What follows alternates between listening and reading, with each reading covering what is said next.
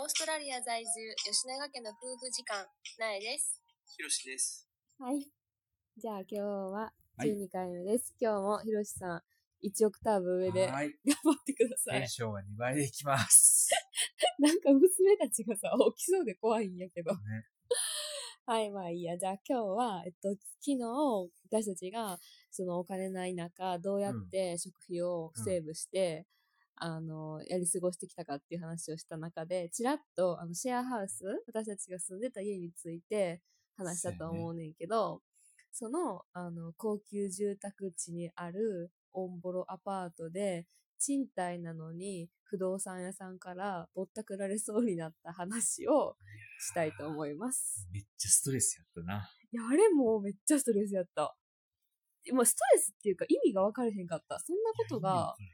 なんかまかり通っていいのかっていう。う。ん。何が発端？何が発端なんかもともと私たちそのシェアハウス、あの、オーストラリアでは、なんかまあシェアハウスって結構メジャーで、あのーいろんなネット上うんから探せるねんけど、私たちもガムツリーっていうオーストラリアでは結構有名なね。ウェブサイトうんの中のそのシェアハウス、なんか一部屋空いてますみたいなこういう条件で、いくらぐらいでうんどうですか？みたいないっぱい載ってるそういうサイトがあって、で、その中で見つけて、前に住んでた人たち何人やったかな？なんかヨーロピアン系の人たちだったよな。。えーね私たちの家は、そのトゥーラックっていうメルボルンではすごい高級住宅地にそ高級住宅ある、まあ、オンボロアパートの一室やってんけど、まあ、3部屋あって、えっと、1部屋、2部屋はカップルが住んでて、もう1部屋に女の子1人住んでるっていう状態の家やって、でそこの1部屋、カップルが住んでた部屋が、もうその人たちがなんか、家、国に帰るかなんかで。家が空くから、あの、入る人を探してるっていう感じで、あの、あと、広告が載ってて、すごいまあ場所も良かったし、安かったし、なんと言っても。めっちゃ安かっなんかて、あの、大体さ、シェアハウスってさ、カップルで住む場合さ、あの、一人だけで住むより2倍ぐらいの値段取うられる。ーん、なんか一人やったらいくらやけど、二人やったら倍ぐらいの値段になんねんな。けど、ここは二人で住んでも、一人の値段やってそう。なっていうのも、そう、なんかちゃんとレント、なんかビジネス目的にシェアハウスをしてるわけじゃなくて、ちゃんとその一軒、一軒家っていうかそのまあアパートの一室を不動産屋さんから借りてて、で、その家賃をちゃんとそのと3で割ってるっていう感じやってんな。うん3部屋で割ってるから、そのなんかもちろん部、屋によって値段違ったけどね。うんうん、まあそのシンググルの子はめっちゃ狭い部屋やったから、ちょっと安かったかな、うん値段が。でもカップルの部屋はまあちょっと高かったけど、だけどそれでも全然他のに比べたらすごい安かったし、いい条件やったから見に行って、で、なんか他に住んでる人たちもすごいいい人たちやったし、ね。なんか、うん、すごい気に入って、部屋もめっちゃ良かったような日当たりも良くってさ、窓も大きくってさ、収納もあったし、ベッドとかそういう必要な家具とかも揃ってたし、もう全然ここがいいな、みたいな感じで、すぐ決めて、で、まあそ、そこに、選んでもらったって何人ぐらい見に行ったんか知らんけど、まあそれたちにもまあ選んでもらえて、入ることが決まりましたと。で、入った時に、一応その不動産屋さんから借りてる家やから、その不動産屋さんに行って、あの、私たちのね、詳細をね、あの、伝えてくれって、その引き渡しで私たちが入るっていうことを、不動産屋さんに伝えてくれって言われて、行ってんな。身分証明書、そう。そう、私らその時めっちゃ、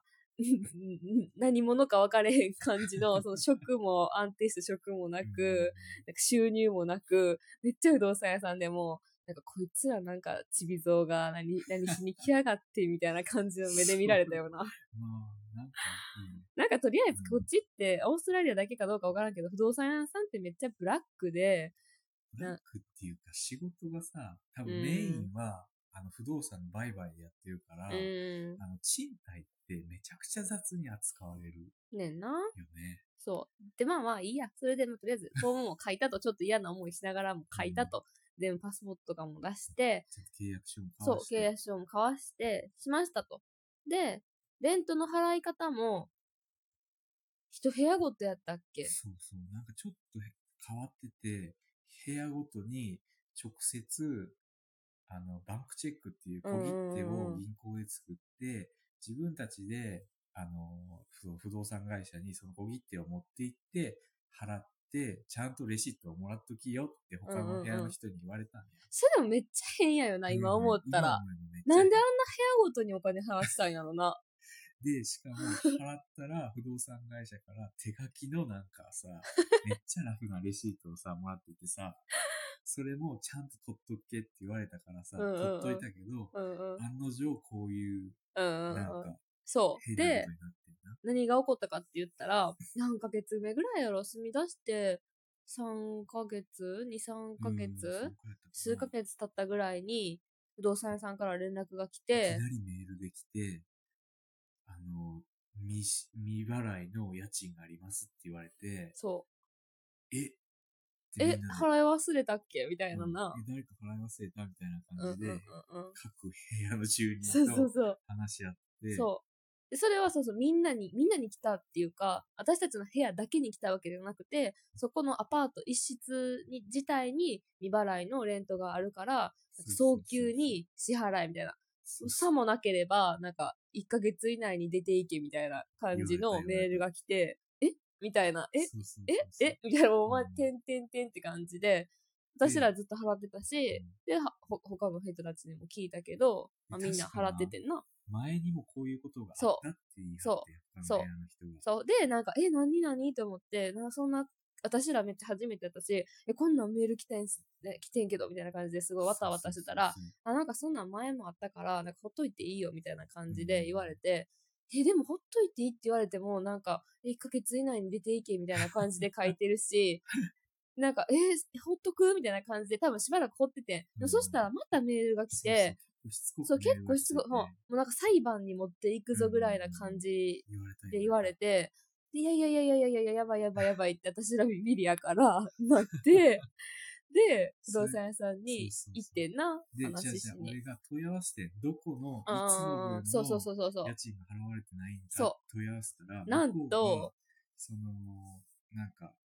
リストみたいなのを送ってきて、何、何月の家賃分いくら払われましたっていう、いや、そのリストをバーって書かれたリストを送ってきて、よーく詳細を見てみたら、そしてそっから自分で探すみたいな感じやってんな。そうそう。ここ、こう、ここれがあれやから、みたいな感じでな。で、よく見たら未払いになってんのは、全然私たちが入る、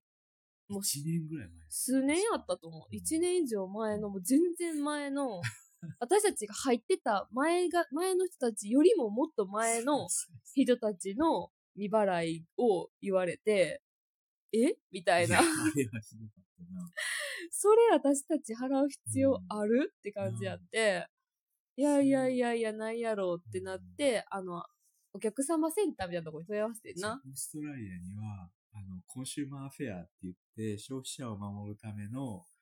なんやろ、オーガナイゼーションみたいなのがあって、うん。そこで不動産のトラその家賃貸のトラブルとかも問い合わせ、あの、受け取ってくれるから、うんうんうんうんそこに、こっちが、確か電話すん、視点、すひろしるってくん。視点。言って、そちょっと、あの、不動産会社を脅しじゃないけど、うん。こっちもこっちで行動取るよみたいな感じで連絡取って、う、そなあそれう。でそしたら、なんか、で、それで連絡してんけど、やっぱそんな私たち払う義務がないってその人たちにも言われたし、うん。そんな全然あのフェアじゃないみたいな感じで言われたみたいなことを言ったら、うん。なんか、音沙汰なくなったよな、確か。そうそうそうそう。で、じゃあなんかもでもなんか、なんか、でもそれでもさ、なんかさ、結局解決してなくて嫌でう、、そで、どうするみたいな感じやった時にう、、そたまたまさ、その、俺の大学の時から仲そう良かったそうそうそう友達が、家を借りたかう。らうんうん、一緒に住もうって言われたかから、まあ、結構早く出て、出ちゃってんな、その家は。そうそう結局、半年、え、一年くらい住んだ、半年ぐらいかな。